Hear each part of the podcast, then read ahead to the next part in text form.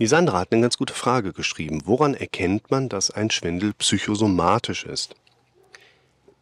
Das ist eine gute Frage, eine wichtige Frage und vor allen Dingen ist es eine sehr häufige Frage bei den Betroffenen, weil wir uns immer wieder einfach dieser Problematik gegenüber ausgesetzt sehen, dass wir in der Regel bei den meisten Betroffenen, wo wir hier auf YouTube unterwegs sind, wo ich in der Praxis mit zu tun habe, da hat in der Regel ja schon eine organische Abklärung stattgefunden. Ich habe das nur ganz selten, dass jemand psychotherapeutisch dann quasi in die Praxis kommt und ähm, da noch keine organische Abklärung vorher in irgendeiner Form stattgefunden hat. Also neu aufgetretene Symptome sollten immer einmal körperlich auch ausdiagnostiziert sein, um etwas Organisches eigentlich erstmal auszuschließen.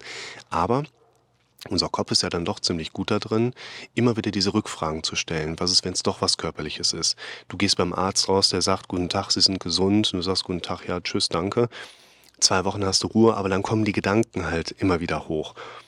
Ich finde, ein wichtiger Punkt ist tatsächlich erstmal diese, ich sag mal, Aufklärung, dass eben unsere gedankliche Belastung, wenn wir dann eine erleben, genauso wie unsere allen ganzen anderen Gedanken ja auch, erstmal visueller und auditiver Natur sind. Das heißt, alles, was wir irgendwie auf einer gedanklichen Ebene mitbekommen können, sind ja vorrangig Bilder vor dem inneren Auge, auditive Strukturen.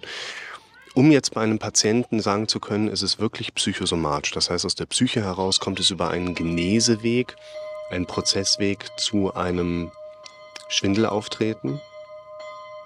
Wir warten jetzt mal, bis die Kirche aufhört, darum zu düngeln.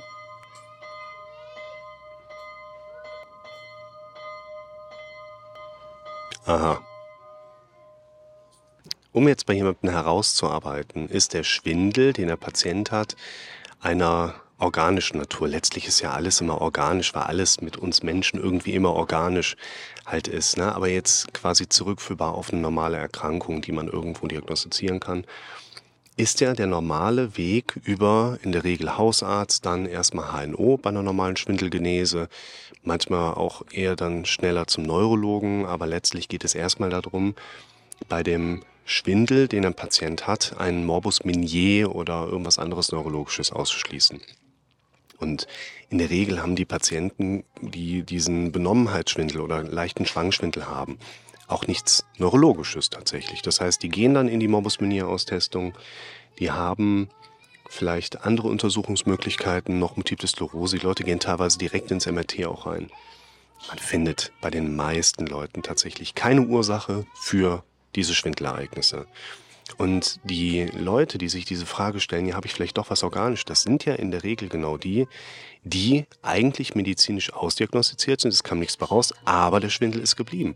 Dann steigt natürlich auch die Unzufriedenheit, weil ich gehe doch zum Arzt, der sagt, Sie haben nichts, aber ich fühle mich danach nicht wohl. Was ist denn hier los?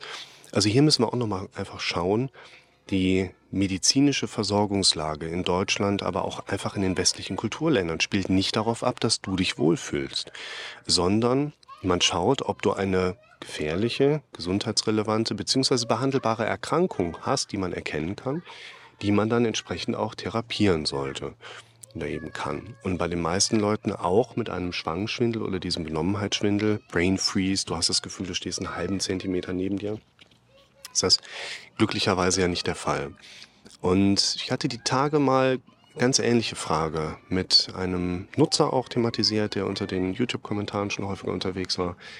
Und in dieser Sitzung war es dann, haben wir mal Folgendes überlegt. Wir stellen uns mal vor, jemand hat negative Gedanken oder eben keine negativen Gedanken. Ich gehe gleich nochmal näher darauf ein. Und im Vergleich dazu hat eben körperliche Beschwerden oder hat keine körperlichen Beschwerden. Wenn wir uns das mal in der Matrix vorstellen, dann haben wir quasi eine Schnittmenge, dass jemand keine negativen Gedanken hat, keine körperlichen Beschwerden. Der interessiert uns ja jetzt erstmal nicht guckt ja auch diese Videos jetzt nicht in dem Sinne. Wenn wir jemanden haben, der keine körperlichen Beschwerden hat, aber auf einer gedanklichen Ebene eine Belastung erlebt, in Form von negativen Gedanken, von Befürchtungen, von Sorgen, von Selbstkritik, von negativer Zukunftsaussicht, dann können wir uns darum kümmern. Da fallen zwar die allermeisten Menschen drunter, aus meiner Sicht ist 98 Prozent der guten Gefühle bei zwei Prozent der Menschen aufgehoben. Das ist ein Verteilungsmuster, wo eigentlich jeder mit diesen Coaching-Strukturen, die ich ja auch jeden Tag lebe, in Bezug auf die Videos hier, in Bezug auf die Praxis, in Bezug auf mich selber letztlich ja profitieren kann. Ob jemand diesen Weg dann nachher gehen möchte, ist ja wieder eine andere Kiste. Nur das ist dann halt ein Kandidat, der hat zwar keine körperlichen Beschwerden, aber vielleicht einen Bedarf oder Potenzial auf einer Coaching-Psychotherapie-Ebene, auch um so ein bisschen eben zu verhindern, dass die Symptomatik dann nachher kommt. Uns jetzt jemanden vorstellen, der körperliche Beschwerden hat, aber keine negativen Gedanken. Der sollte zum Arzt gehen der sollte sich ausdiagnostizieren lassen, weil möglicherweise hier einfach ein Erkrankungsbild gerade vor sich hinarbeitet, was therapiert werden sollte. Und die Leute, die jetzt in dieser vierten Schnittmenge sind, das heißt, die haben körperliche Beschwerden und können bei sich selber negative Gedanken letztlich reflektieren. Ich gehe da gleich ein bisschen näher drauf ein. Das sind die Kandidaten, die jetzt eigentlich in die Frage kommen, der Schwindel, wenn diese Symptomatik auftritt, ist eben psychogen also aus der Psyche heraus angestoßen oder eben psychosomatisch. Man muss ein bisschen aufpassen, weil der Psychosomatie ähm, Begriff oder Psychosomatose-Begriff im ICD-10 an eine zweijährige Symptompräsenzzeit auch geknüpft ist. Also sind die meisten Leute Gott sei Dank ja nicht. Nur, stell dir vor, du hast Beschwerden, gehst zum Arzt, der sagt, guten Tag, Sie haben nichts, ja, alles klar, gehst wieder raus. Dann sind wir ja genau in dieser vierten Gruppe, das heißt, man findet bei einem Patienten diffuse Beschwerden, wie so einen undeutlichen Schwangenschwindel, ein Benommenheitsgefühl, Mattigkeitsgefühl, ich finde vielleicht andere Symptome bei mir. Und dann geht man so ein bisschen auf die Suche, wie ist das denn mit der gedanklichen Ebene? Und hier ist für uns eigentlich so der wichtigste Punkt. Erstmal gehen wir hin, wie entsteht ein Gefühl? Wir nehmen uns nochmal diese Erkenntnis auf, wir sehen Bilder vor dem inneren Auge, auf die wir reagieren. Wir hören hier drin Befürchtungen, Sorgen, Ängste, was auch immer, Selbstkritik sind wir Menschen auch meistens ganz groß dran. Und fassen dann mal, das wäre zum Beispiel jetzt so eine Möglichkeit über Achtsamkeitsübungen, sich selbst erstmal pacen zu lernen. Also was sind die Dinge, die ich gerade erlebe? Über die können wir dann tatsächlich meist schon so ein Stück weit einfach erkennen, ja, da sind Bedenken, da sind Sorgen, da sind Befürchtungen, da sind selbstkritische Muster mit drin. Ein ganz typisches Muster, was uns immer wieder unter Spannung setzt, ist, dass ich eine Befürchtung erlebe oder irgendwas, was mir zuwidergeht im Alltag und ich versuche, das direkt wegzuschieben. Das sind Muster, die haben wir alle. Das sind aber Muster, wo wir häufig die Befürchtung haben, ich habe eine Krankheit, die das Ganze auslöst. Meistens ist es aber eben keine Krankheit, die diese negativen Gedanken auslöst. Wir kennen keine, in dem Sinne, Kopferkrankungen, die jetzt für uns eine Rolle spielen, wo eben eine Krankheit, die Gedankeninhalte verändert. Das haben wir nicht auch bei einer Depression. Denkst du nicht unbedingt inhaltlich in dein plötzlich Befürchtungsmuster. Das haben wir sonst auch schon immer gehabt.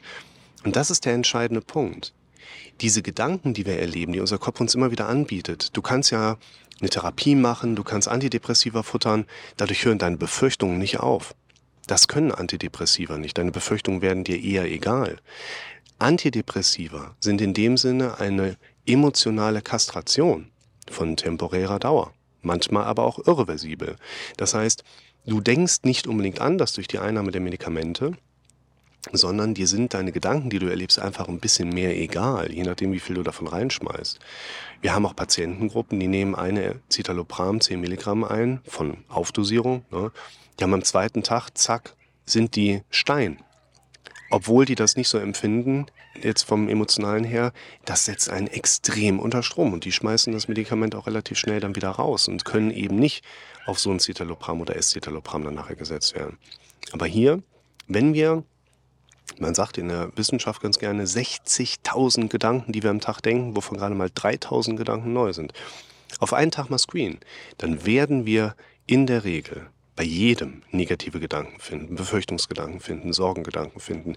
Die Frage ist nur, wie ist jemand darauf trainiert, damit umzugehen?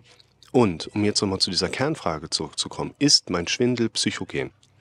Wenn wir uns diese Ebene näher betrachten, also welche Bilder sieht jemand, welche Befürchtungsmuster hat jemand vielleicht auditiv im Kopf, wie ist jemand darauf trainiert, mit sich selbst, über sich selbst zu sprechen, und wir finden dort Baustellen, wo jemand ständig versucht, seine Sorgen wegzuschieben, sich nicht um Dinge zu kümmern, Sachen vor sich her schiebt, ein Leben lebte, welches er so nicht leben möchte, er sich bewusst ist, dass er eigentlich ein anderes Leben leben möchte, seine PI ist im Eimer, er macht Dinge, die er nicht machen möchte und macht Dinge, die er gerne machen möchte, noch nicht. Und würde ich damit erstmal anfangen. Weil in der Regel seid ihr ja ausdiagnostiziert, dass der Arzt draufgeschaut hat und hat gesehen, ist keine organische Ursache für einen Schwindel zu finden. Es geht auch ein bisschen in die Richtung, in das Video, was ich die Tage mathematisiert habe, sind die körperlichen Symptome vielleicht doch Auslöser für meine Problematik. Ging es nicht so sehr jetzt um Schwindel, sondern auch um Panik, Neigung und so weiter und so fort. Und was ihr euch auch nochmal anschauen solltet, was die Panikattackenarchitektur in unserem Kopf eigentlich angeht, was das Organische betrifft. Wenn ich die ganze Zeit ungelöste Probleme hinter mir herziehe, dann wird mein Körper die ganze Zeit mich unter Strom setzen, also Stresshormone ausschütten, die mir dabei helfen sollen zu überleben, indem ich halt wegrenne oder kämpfe. Alter Überlebensinstinkt in uns drin, Fight-or-Flight-Prinzip. Und das sind ja auch Prozesse, die letztlich in einer Kaskade von verschiedenen Stoffwechselprozessen Schwindel erzeugen können. Schaut euch mal das Video an zum Thema Panikattacken, schaut euch die anderen Videos an zum Thema, wie dieser Schwangschwindel entsteht. Auch wenn wir sagen, es ist ein psychogener Schwangschwindel, ist das natürlich letztlich was Organisches. Weil zum Beispiel durch die Vasokonstruktion, kleines Zusammenziehen der Gefäße oder so ein Zusammenziehen der Gefäße, der kleineren Gefäße vor allen Dingen in der Peripherie, aber eben auch in den Hirndurchblutungsarealen, setzt das leicht runter. Das erzeugt unter anderem auch diesen Schwangschwindel. Andere Sachen, schaut euch das Video an. Darum ist ein Symptom da wo du dich darauf trainieren kannst, dieses Symptom wahrzunehmen. Schau dir das Video an, wie entstehen Extrasystolen, wo ich dir auch aufzeige, du kannst dir antrainieren, letztlich alles in deinem Leben wahrzunehmen. Genauso wie du jeden Moment deines Lebens deine eigene Nase siehst, dein Gehirn dir aber immer wieder ausrechnet, kann, kannst du dich letzten Endes auch darauf trainieren, andere Dinge einfach wahrzunehmen.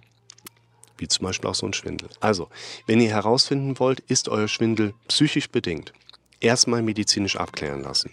Dann, nächster Punkt, wenn ihr merkt, ihr habt da so ein paar Baustellen, ihr habt da Themen, die ihr immer wegschiebt, um die ihr euch nicht gekümmert habt, die Dinge, die ich gerade angesprochen habe, dann könnt ihr erstmal davon ausgehen, ist das eine körperliche Reaktion auf euer geistiges Erleben, insbesondere wie geht ihr mit den Dingen um, die ihr auf der psychischen Ebene entsprechend so erlebt. Und wenn ihr immer noch unsicher seid, dann schreibt doch mal einen Kommentar unter das Video. Wir gehen ein bisschen auf eure Situation an und gucken uns das mal ein bisschen näher an.